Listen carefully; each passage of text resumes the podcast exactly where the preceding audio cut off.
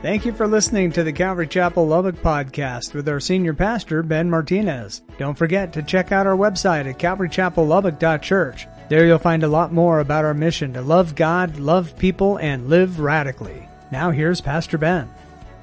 So let's go, if you're in 1 Kings chapter 18, and if they have a chance to pull that up, but before we do that, the video was going to show an introduction of where we're at, at the timeline.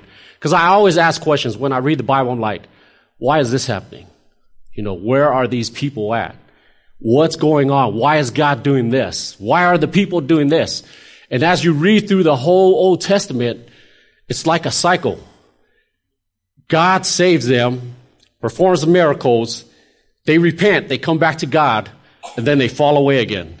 And then God brings somebody, He brings the judges, He brings the prophets, He brings miracles, and it happens all over again, over again, over again. Ain't it just like us as human beings, right? It's just like our life. I was thinking about my life this week. That's the same thing we do. But here's the difference. Thank God that He saved us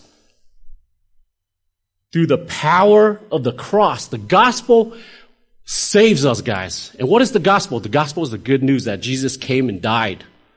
The perfect sacrifice. None of you, none of us, none of us can ever pay the price that Christ paid for you and I to have a relationship with Him. It's only through Jesus Christ, not our works, not our coming to church, nothing else. Everything else comes after or becomes meaningful when salvation comes in your life.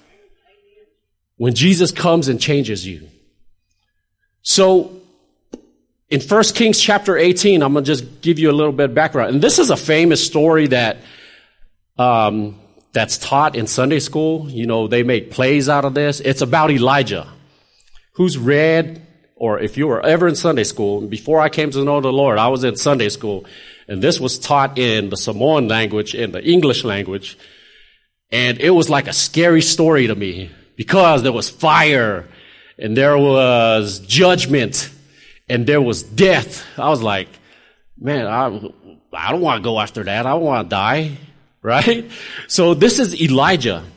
So Elijah first appears on the scene of the Bible in 1 Kings chapter 17.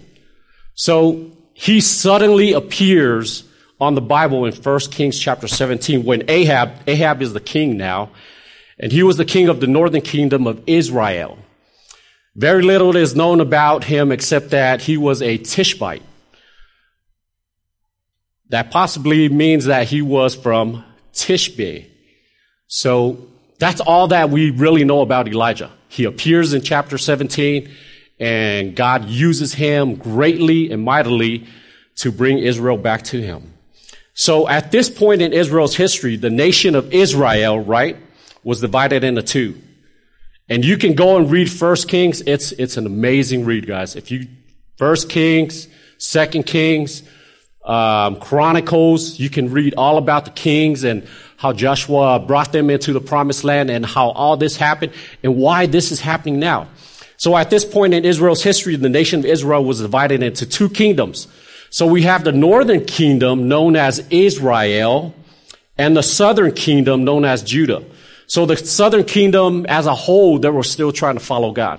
The northern kingdom at this time when Ahab is king, they have totally rejected the Lord. They have forsaken the commandments of the Lord and they are now worshiping idols specifically the idol of Baal. So the northern kingdom had turned away from the northern kingdom had turned away from the king Rehoboam, which was the king of king of the south. Solomon's son Rehoboam and followed Jeroboam and made him king in order to secure the kingdom. He introduced the idols, the worship of idols. He compromised because he wanted the 10 tribes that was going with him to follow him. So, because during this time, uh, Solomon had already built the temple. The temple was in Jerusalem, and in order for the northern people, the northern kingdom, to go to worship, they would have to go to the southern kingdom, which is Judah. And so the kings throughout throughout her, throughout their reign, they didn't want the people to go back to Jerusalem because that's the southern kingdom. They wanted to keep them up there and follow them. And how did they do that? They introduced the idols. They started marrying, intermarrying with other uh, people around them, like the Canaanite, the Phoenicians, all these. If you read about it, it's a great read. They make movies about it all the time. So they wanted, when Elijah comes on the scene, the king is Ahab. He's married to Jezebel. And I don't think I've ever met a girl named Jezebel. Or I, I've never heard of anybody calling their daughter Jezebel. Jezebel, when you think about it, just brings a reputation, right? It's like a bad reputation. So when Elijah comes to the scene, the king is Ahab. He's married to Jezebel, who has been a priestess for Baal and Baal worship. She was greatly renowned for her wickedness and led Ahab and the northern kingdom deeper and deeper into sin. So right now, during this time, Ahab is the king, the northern kingdom, and they just have fallen away from God. They have just forsaken the ways of the Lord. And in Elijah's first appearance, he confronts King Ahab with a prophecy from God that there would not be any rain for the next few years. We come to find out it was about three and a half years, right? As a result of the northern kingdom's wickedness. And from there, God tells Elijah to go to the east side of the Jordan to a brook called Kerith. And this is all in uh, 1 Kings chapter 17. It's a great read. What I would suggest after, you know, probably later on this week, just read through First Kings. You'll see the history and the background of what's going on. So in Elijah's first appearance, he confronts King Ahab with a prophecy. It wasn't going to rain for three and a half years because there was wickedness and God was bringing judgment. Because the gods they were worshiping right now, Baal, was supposedly the god of fertility, the God of fruitfulness, the God of rain, the God of thunder and lightning and fire. And it's so funny how God is going to use chapter 18 to really show who that God really is. So that's what's going on right now. So in Elijah's, Elijah's first appearance, he confronts the king with the prophecy. From there, God tells Elijah, and this is in chapter 17, he tells Elijah to go to the east side of the Jordan to a brook called Kerith. He was able to drink from the water of the brook and God fed him by sending, guess what? How did God feed Elijah? By sending ravens to bring him food. Now keep in mind, the drought is going on. Who knows? Maybe it's six months into the drought or is just beginning. You know, the water starting to disappear from the streams and the rivers and, and whatnot. There's no rain. But God tells Elijah to go, and Elijah goes. And when the brook dried up, when the brook dried up, Elijah was told by God to go to a widow in Zarephath. The journey was at least 120 miles from where Elijah was at that brook. So Elijah did not complain. He went because he already knows what, what's, what's about to come. So God tells him, okay, you're done here. I want to take you somewhere else, but I'm going to provide for you because the famine is great. No water, eventually no food, but I will provide for you, Elijah. Isn't that God in our lives today? He always provides for us. So this widow had been affected by the results of the drought and was out gathering firewood. So this widow was out gathering firewood. She didn't know what was going on. God already orchestrated and planned all this to go on. And so the widow was out. She was gathering firewood because the drought, the famine is great. And Elijah sees her and Elijah tells her, Hey, can you please bring me a drink of water? And when she turned to get it from him, for him, he also asked her, Could you please also bring me something to eat? And then this is what the widows say. Then the widow informed Elijah that she didn't have anything except some flour and oil, just enough for her and her son's last meal. So this widow is out gathering firewood to make the last meal because all that, that's all they could afford. That's all they have left before she was planning to die with her son because they have nothing to eat the famine is severe. And this is just one family. Can you imagine the thousands of families that are affected because of Israel's sin?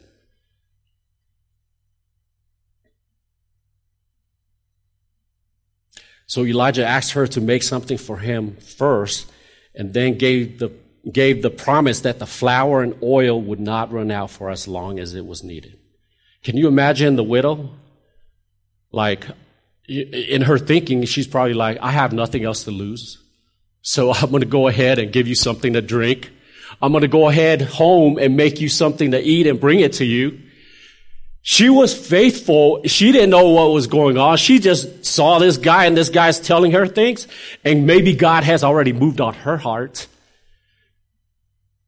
She goes and she acts on it and God is faithful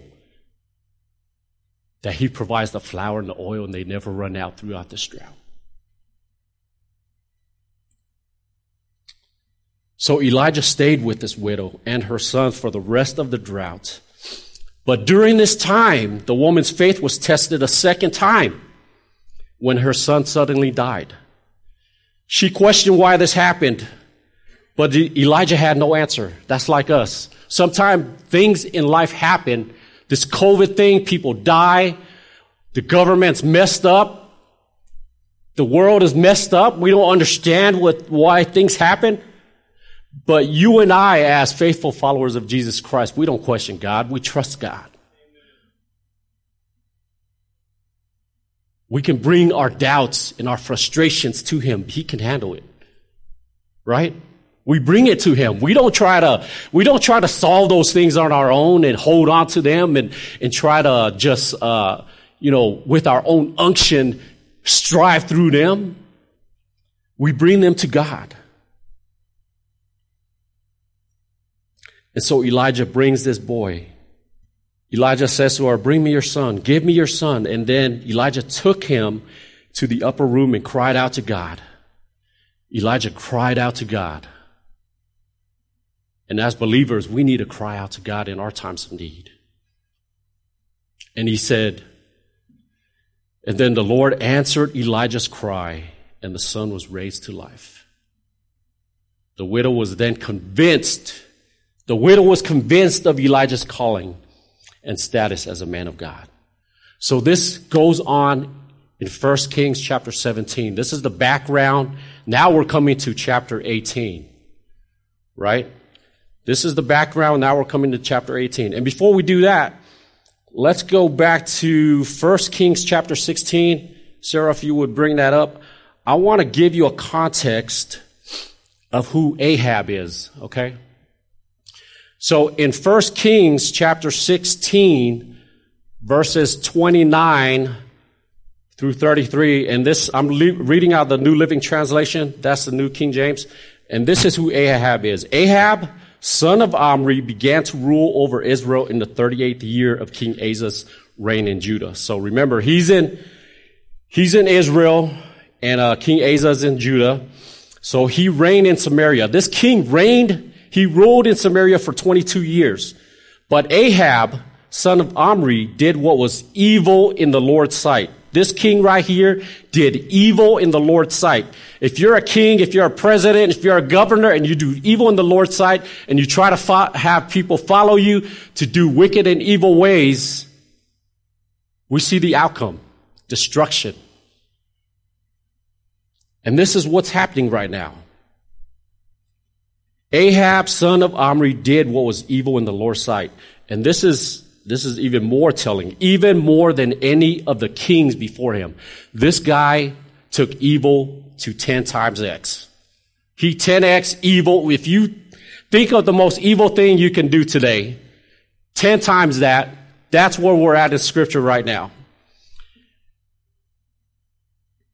Verse 31 says, And as though it were not enough to follow the sinful example of Jeroboam, he married Jezebel. Now this is Jezebel, the daughter of King Ethbaal of the Sidonians. And he began to bow down in, in worship of Baal. Can you see where a little bit of compromise, a little bit of compromise, where you end up at? They wanted to be like the other nations around them that they forsook God in order to make allegiance with other countries and say, we're just like you. I'm going to marry. Let's get together and, and marry. You know, you're the president of that place. Let's, I've got a daughter here. I've got a son here. Let's intermarry and let's bring our kingdoms together. And this is what's happening. But they did not know that this kingdom that they are married into worship a totally different God and they follow sinful ways. And this is what's happening in their lives. So Jeroboam, he married, so Ahab, he married Jezebel, the daughter of King Ethbaal, the Sidonians, and he got, they began to bow down and worship of Baal. First, Ahab built a temple. First thing he does after he marries, he builds a temple to, a, to an idol an altar for Baal in Samaria. Then he set up an Asherah pole. That's another god. They're introducing gods after gods, false gods, into the kingdom of Israel. And he did more to provoke the anger of the Lord, the God of Israel, than any other kings of Israel before him. This is what's happening when we come into chapter 18. Ain't that crazy? That's crazy to me. Like, you know, it's just, you know, God is here. My ways are here. It's not going to hurt anybody one step. God is there. I can just go back. But no. God is, God is there. I'm here. Hey, I have a little bit more freedom. Other people starting to like me. We can get along better. Another step. God is two steps away. Another step. You're just steps away. Now you're yards away. Now you're a quarter mile away. Now you're a mile away. And now you're as far as Amarillo. and now you're in New Mexico. But God's in Lubbock, Texas. You go along into Arizona, but God's here.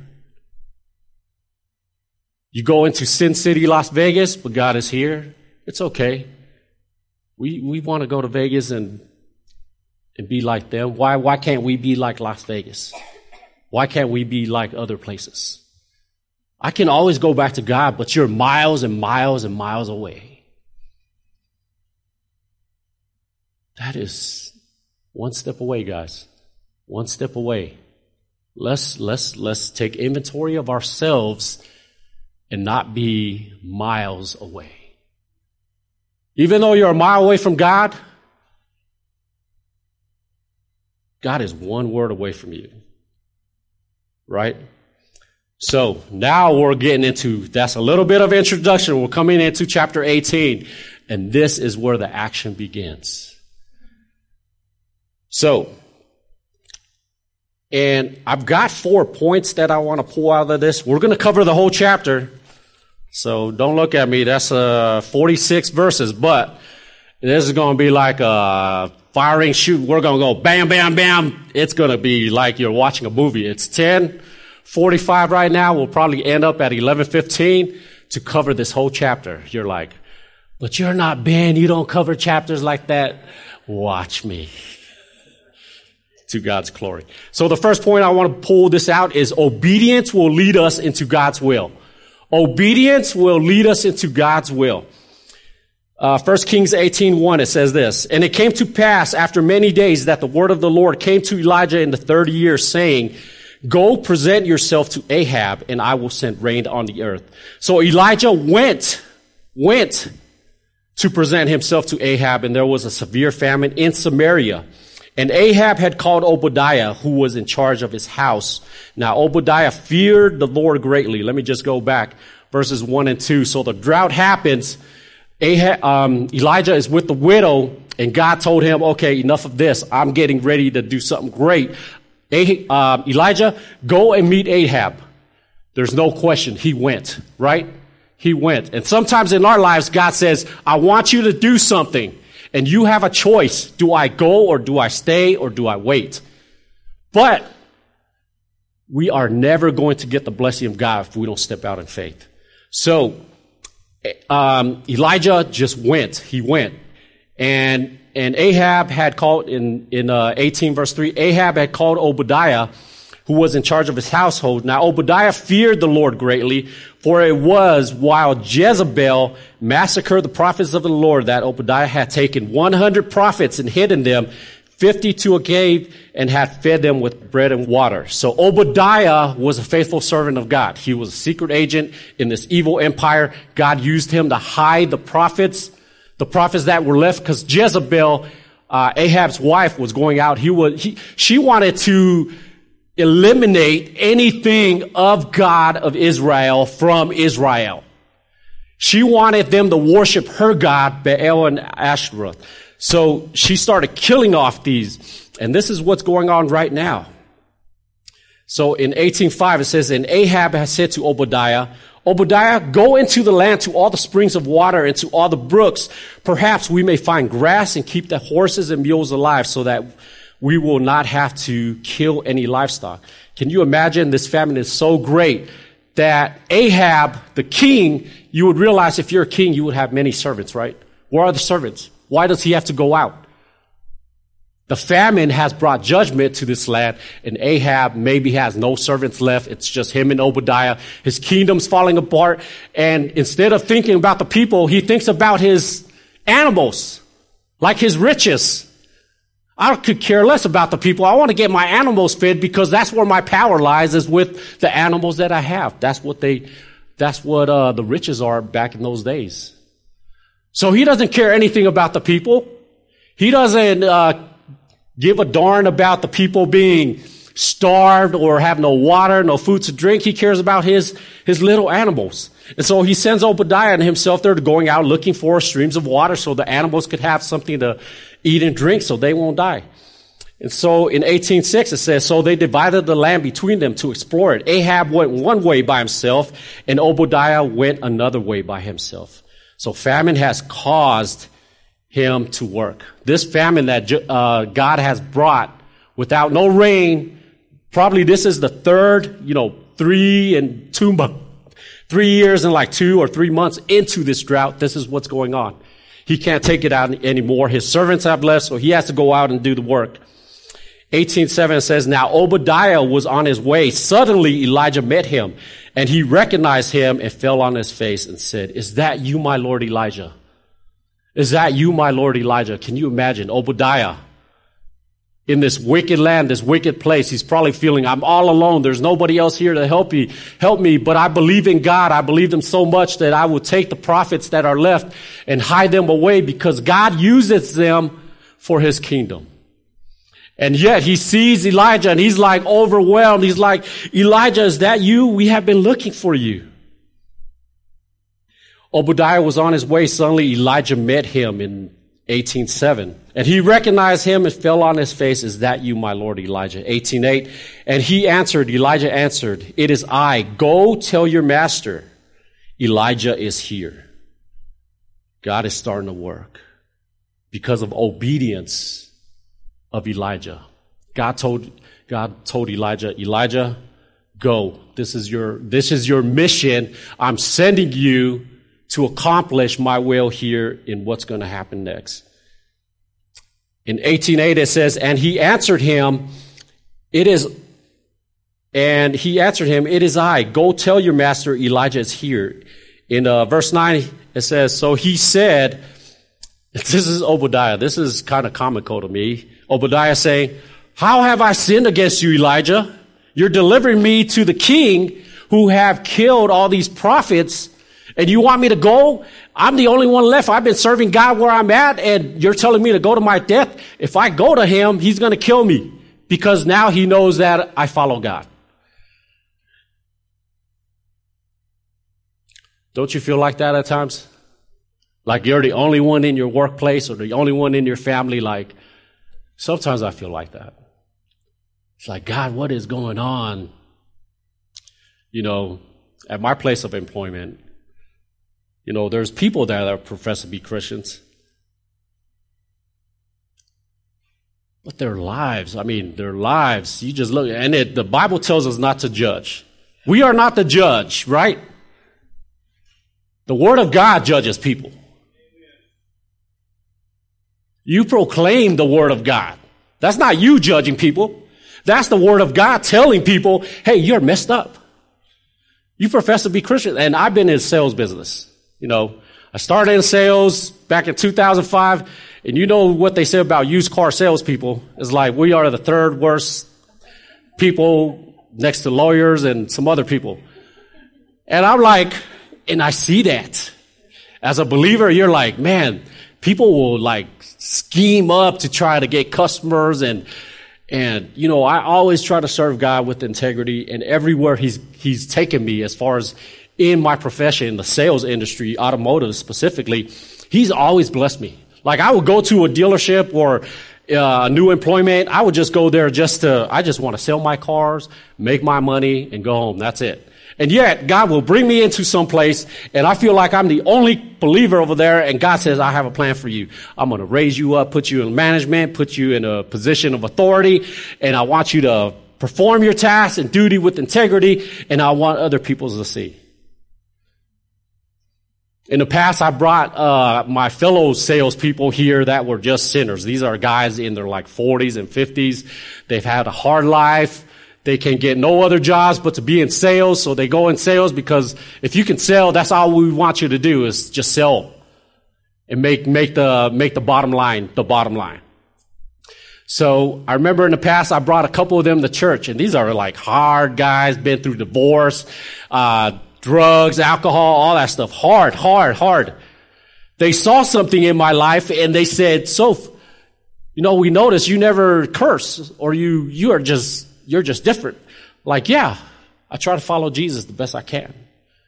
So I opened up the conversation and it was like, and, and then we started talking. We become more friendships with them. And then I invited them to church. There was two of them. They sat back there. This was probably back in 08, 09 when we first got into this building. They came in. The power of the Holy Spirit was already working in their lives with things past. They came in, sat back there. The gospel was given, both of them raised their hands. I don't know where they're at today because, you know, salespeople just jump from one job to the better because there's greener pastures. I don't know where they're at today, but they heard the gospel. Just because I think I'm the only one there serving God, God will use you where you're at. A student, a student, God will use you where you're at if you feel lonely and depressed and just like, what is going on in my life? I don't know what's going on. God will use you where you're at. Just like Obadiah, right? So back in 18.9, so Obadiah said, how have I sinned against you, Elijah? You want me to go back to Ahab? He's going to kill me. In 10, it says, as the Lord your God lives, there is no nation or kingdom where my master has not sent someone to hunt for you, Elijah. And when they said he is not here, they took an oath from the kingdom or nation that they could not find you. So Elijah was Israel's most wanted guy. He was like uh, number one on the FBI's most wanted list for Israel.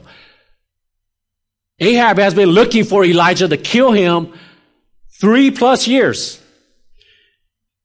And Obadiah is telling him, you want me to go back there? Elijah, Ahab has been looking for you to try to kill you and you want me to go tell him that you're here and that I knew about it? What do you think he's going to do to me? 1811. And now you say, go tell your master Elijah is here. In 12, it says this, and it shall come to pass as soon as I am gone from you that the Spirit of the Lord will carry you out, will carry you to a place I do not know. So when I go and tell Ahab and he cannot find you, he will kill me. But I, your servant, have feared the Lord from my youth. That is an honest fear that Obadiah has. He's questioning, why are you sending me to die when I have served the Lord? 1813 it says, was it not report, Elijah, haven't you heard what I did? That when Jezebel killed the prophets of the Lord, how I hid 100 men of the Lord's prophets, 50 to a cave and fed them from, fed them with bread and water. And now you tell me, Elijah, go tell your master Elijah's here. He will kill me. So Obadiah is questioning Elijah. He's saying, what are you talking about? You want me to go and tell Ahab, that you're here? Don't you know that I serve God too? Then this brings great comfort to Obadiah. In 1815 it says, Then Elijah said, As the Lord of hosts lives, before whom I stand, I will surely present myself to him today. Ain't that amazing? Confidence in God takes fear away. So Elijah assures Obadiah that he's not going to die today because he's going to show up. And Obadiah has to take Elijah's word. It's like, are you sure you're gonna, are you sure you're gonna show up? Because I don't want to go and present this thing and then you don't be there because I know your reputation. You can appear and disappear, appear and disappear. Are you sure you're gonna show up? And Elijah gives him his word. That should be us like believers. When we tell somebody we're gonna do something, we better do it. Right? Our word means something. We're not other people that we tell somebody we're gonna do something and we don't do it. Conviction for me Right? Our word means something. Elijah's word meant something to Obadiah. It gave him confidence to go and see the king.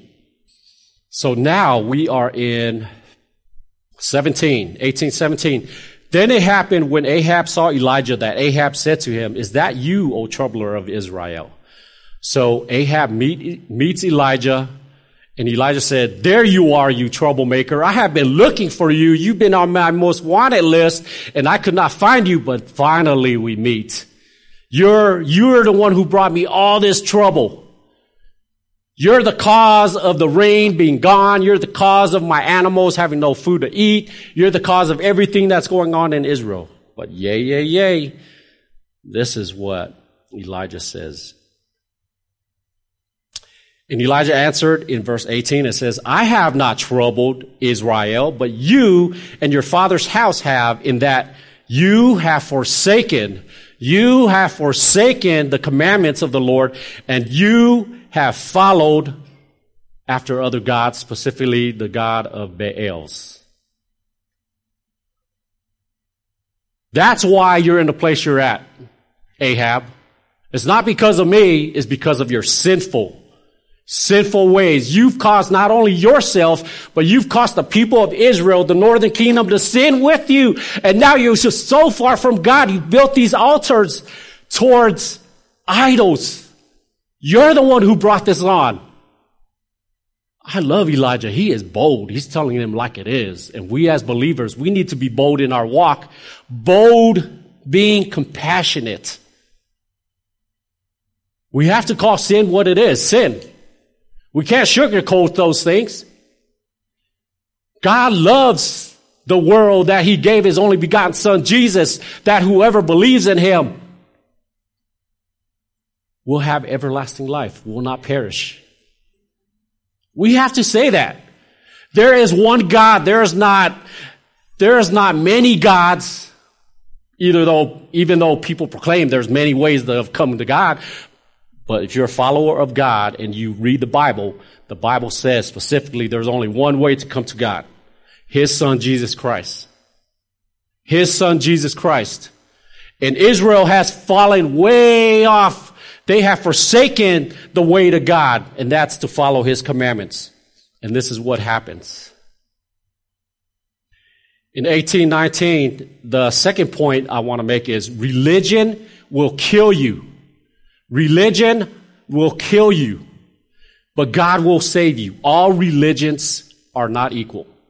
They are not equal. Your Buddha will not save you. Your Muhammad will not save you. There's only one person that will save you. Your coming to church will not save you. There's only one person, one way, and that is Jesus Christ. That is the only way. Not these false idols, not these false gods. In 1819, Elijah is very bold and he tells himself, Now therefore, Ahab, send and gather all of Israel to me at Mount Carmel, the 400, now li- li- listen to this, 450 prophets of Baal, so there's 450 prophets or people, 400 prophets of Asherah who eat at Jezebel's table. So you have these two gods that they they are worshiping, Baal and Asherah, and they both have all these prophets. And that's why Jezebel wants to get rid of all the prophets of the true God and wants these prophets raised up so everybody could follow them and do what they say. That's like a state funded uh, religion right there, right? State funded religion. Like, I want you to follow this religion. It's the state's religion. And sometimes we look into our world today, there's like religions that if you're in a certain country, this is the religion you follow. There is no ifs, ands, or buts about it. And that's coming to the United States. Christianity, if you read the history of the United States, the U.S. is just a really young country still, but yet this place was founded because people wanted to get away from the persecution that was happening in Europe. They wanted to serve God the way they wanted to. They didn't want the government to tell them how to serve God. The Holy Spirit was doing the revival, so they, all that stuff happened and they came over here to religious freedom. And we have, thank God we have religious freedom today, but that is slowly going away. That is not slowly anymore. It's like fastly gone. And we as people of God need to be bold in our faith, not to be arrogant, but to proclaim the gospel. What is the gospel? That Jesus saves people. That's the bottom line. Jesus saves people. You're a sinner. Jesus will save you. Who's Jesus? Great. Let me tell you about him. Let's get a Bible because that's his word. Okay. 1820. So Ahab sent for the children of Israel and gathered the prophets together on Mount Carmel. Can you imagine? They're on a mountain. Just, just imagine when they came out of Egypt, it was like million, probably a million plus people, right? And now you have the 10 tribes that are in Israel. There's two tribes left in Judah. And how many people is that? That's thousands upon thousands upon thousands. I could just imagine Mount Carmel. If you go and do Google Maps, you'll see it. It's not too far from the Mediterranean Sea. You'll see it. I could just imagine that whole mountain surrounded by people. And they were, and Elijah was on top of the mountain with these false priests issuing the challenge of what, what was going to happen. So Ahab sent the children of Israel and gathered the prophets together on Mount Carmel. And Elijah, we're on verse 21, and Elijah came to all the people and said, How long will you falter between two opinions? If the Lord is God, follow him, but if Baal, follow him. But the people answered him not a word. They were so convicted of their sin. They knew that God was doing something that they knew when you know that you're in, when you know that you're a sinner and you're just unrighteous. There's like nothing you, well, what am I going to say to God? God, I've done this for you. I've done that for you. God, I'll do this for you. When you know you're a sinner, you can't pay for it yourself. What do you bring to God? Humility. You know, we, we, you just, you have no words.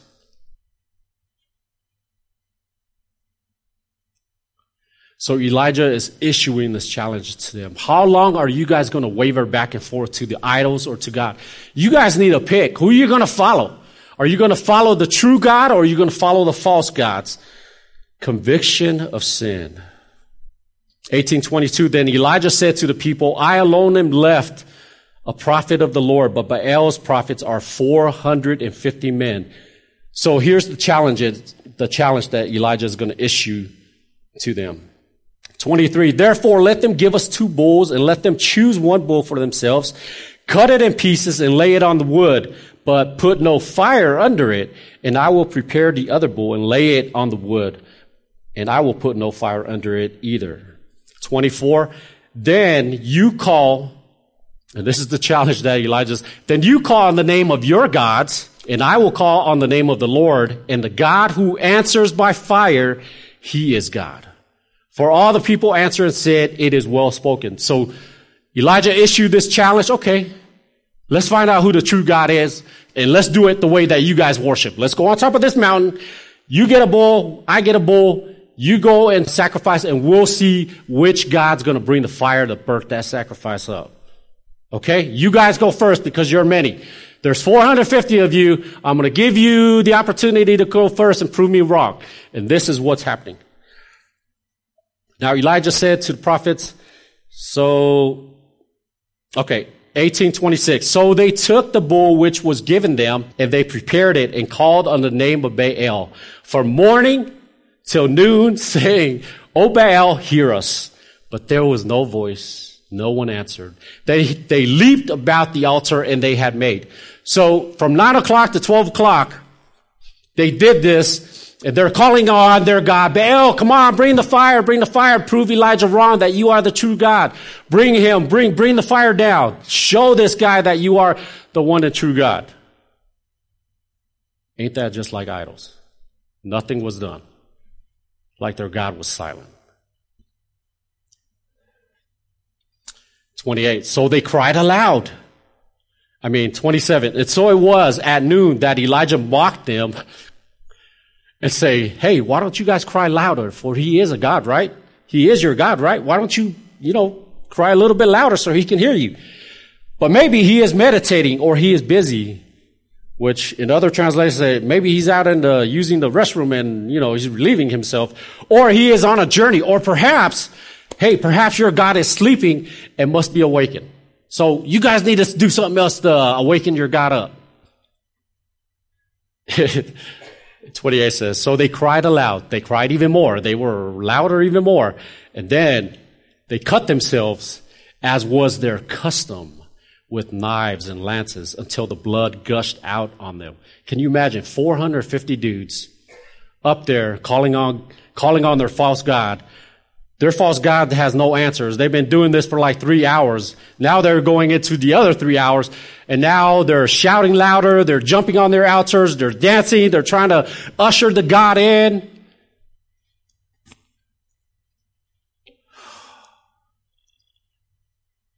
That's crazy.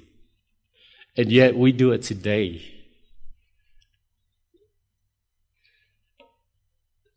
We may not do it like we were going to worship uh, Baal at a worship place.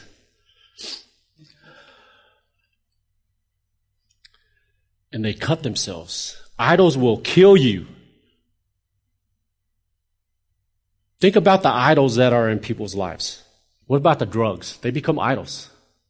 Slowly, that idol kills people. Thank God he can come in and just save the drug addict eliminate his, uh, his wanting for drugs. Because I've heard testimony after testimony, God does that. There's ministries out there that, do, that come alongside. What about people who struggle with alcohol and that's their God, that's their idol? And they can't, their, that, that idol they have, the alcohol they have, doesn't fill the void, so they keep taking the idol. They keep taking it in, keep taking it in. It doesn't fulfill them. It kills them. God comes in and saves them. Eliminates the want for it. Idols will kill you. 29. And when midday was past, they prophesied until the time of the offering of the evening sacrifices. But there was no voice. listen to this. This is what their idols do. This is what our idols do. There's no voice. No one answered. No one pay attention. That's what idols will do. When we bow down to something, there's no answers for it. You simply get deeper into depression where you're at. So these guys have been worshiping for six hours trying to call by Baal to bring fire. Nothing has happened. Six hours. Extreme worship. It's like us in church. Our emotions could get the best of us, but you are not saved by your emotions. You are only saved by Jesus. Do you believe that Jesus died for you? You can be emotional, come up here like Pastor Ben always says, and yet be saved. Just like these guys, they're very emotional in their worship, but they are not saved.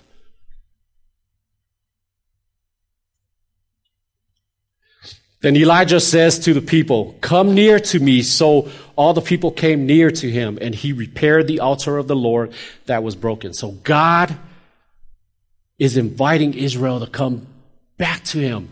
Hey, Israel, come back to me. I'm here. Even though you sinned against me, I'm still going to pursue you and chase after you because I love you and I am here. Come near to me. You've tore down my place of worship. You've tore it down, but I'm having Elijah rebuild back up the altar the true God needs to be worshiped at. 1831. And Elijah took 12 stones according to the number of tribes of the sons of Jacob, to whom the word of the Lord had come, saying, Israel shall be your name. That is Jacob's new name, Israel. Then with the stones, he built an altar in the name of the Lord, and he made it, he made a trench around the altar large enough to hold two seahs of seed. That's about three gallons of water. So Elijah builds his altar, 12 stones, um, and he put wood in, in order, cut the pieces, cut, cut the bull pieces, and lay it on the wood and said, fill four water pots with water and pour them on the burnt sacrifice and on the wood. Elijah's going to prove to these guys there is nothing fake about this, and I'm going to get the pots of water, and I want you guys to pour it on there.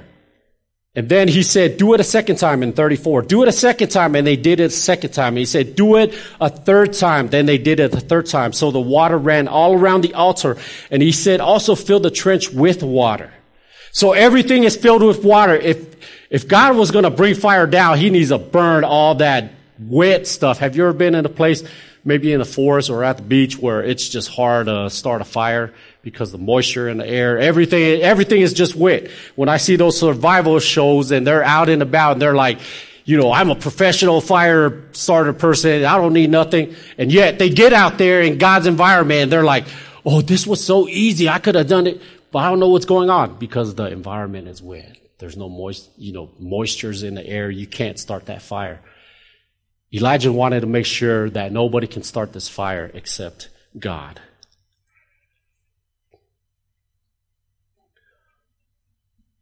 And so in 36, and it came to pass at the time of the offering of the evening sacrifice that Elijah the prophet came near and said, now this is the followers of Baal, they worshiped and tried to bring fire down for like six hours. And Elijah did his thing. And look how long it took for God to answer. Lord God of Abraham, Isaac, and Israel, let it be known this day that you are God in Israel and I am your servant and that I have done all things at your word. Elijah is praying. Verse 37, hear me, O Lord. Hear me, O Lord. Hear me that this people may know that you are the Lord God and that you have turned the hearts back to you again. Elijah's worship compared to the false worship. Elijah didn't have to jump.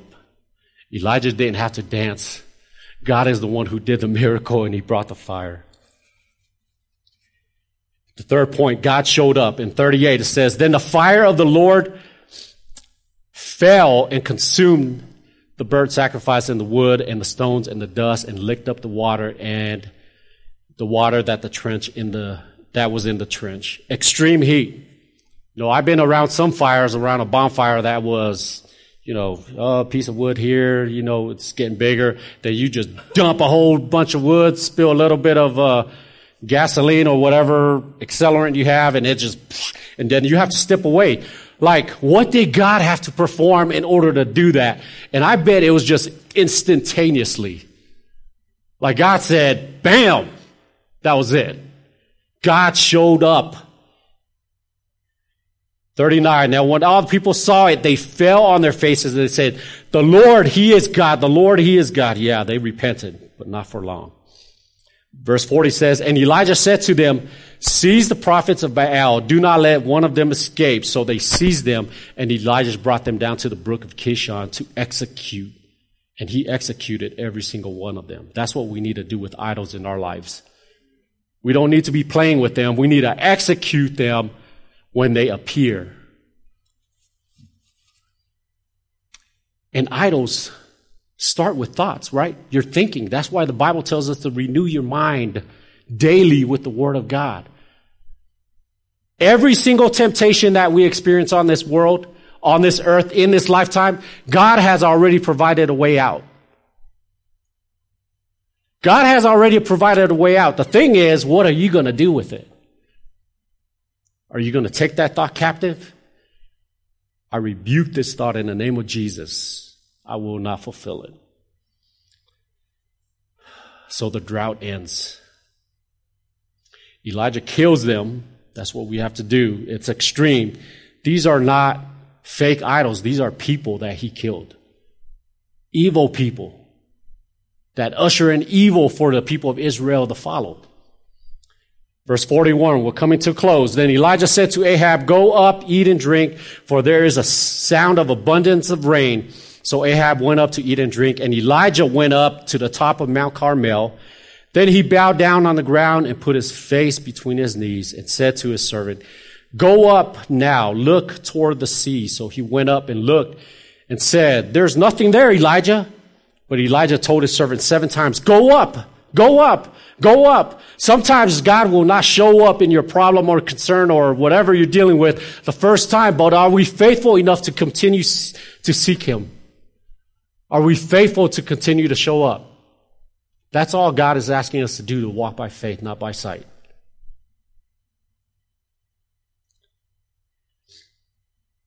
And it came to pass the seventh time that he said, there is a cloud as small as a man's hand rising out of the sea, Elijah. So he said, Go up and say to Ahab, Prepare your chariot and go down before the rain stops you. My fourth and last point God will use us to bless others for his glory. God will use you to bless others for his glory. Now it happened in the meantime that the sky became black and cl- with clouds and wind and there was a heavy rain, so Ahab rode away and went to Jezreel. Then the hand of the Lord came upon Elijah, and he girded up his loins and ran ahead of Ahab to the entrance of Jezreel. God used Elijah to show Israel their sin of idolatry, to repent and turn back to the one true God, the God of Israel, to end the famine by blessing the land with rain one man's obedience led God's will to be done. Because Elijah obeyed, he was obedient to the command of the Lord. He used that to bring rain to the land. The people of Israel repented, and you could read on because it doesn't end there. You could read on about Elijah. They repented for a little while. But then, as we know in Scripture, they turned away again. Ain't that like us? God saves us. We know what we're saved from. And yet we run back to our old ways, to our old things. And God is telling us if you're far away from Him, He is right there. He is near to you more. God is more willing to chase us than we are to run back to Him. He is a good God. And He deserves the best from us. Right? Church, He deserves our worship. He is faithful.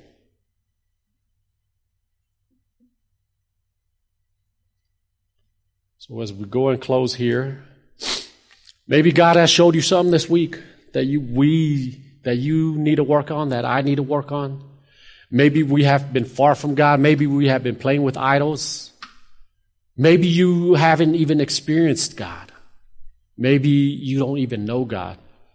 I think the most important thing in a Christian's life is to know God. To know God. That is the most important thing. Education is great. Being the best you can be, making money, status, all those things, they're great, but don't let it become your idols. Because idols will take you away from the one true and living God.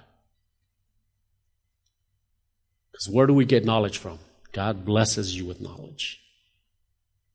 Where do you get your strength from? God blesses you with the strength and the health that you have. If you're here this morning, there's we have two major hospitals here in town that are filled with people who are on their dying beds. And I have personally known people that have passed away in my family. I don't know where they're at. But my message to you and to me is let, make an effort to know God.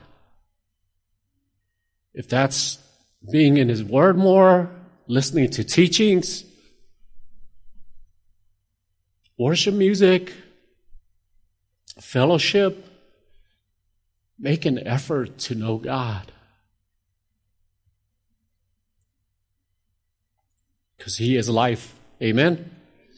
Let's pray. Father, we thank you so much. God, I know your Holy Spirit's in this place right now. Moving on our hearts. There's idols that we've raised up that needs to be torn down, burned up, put to death.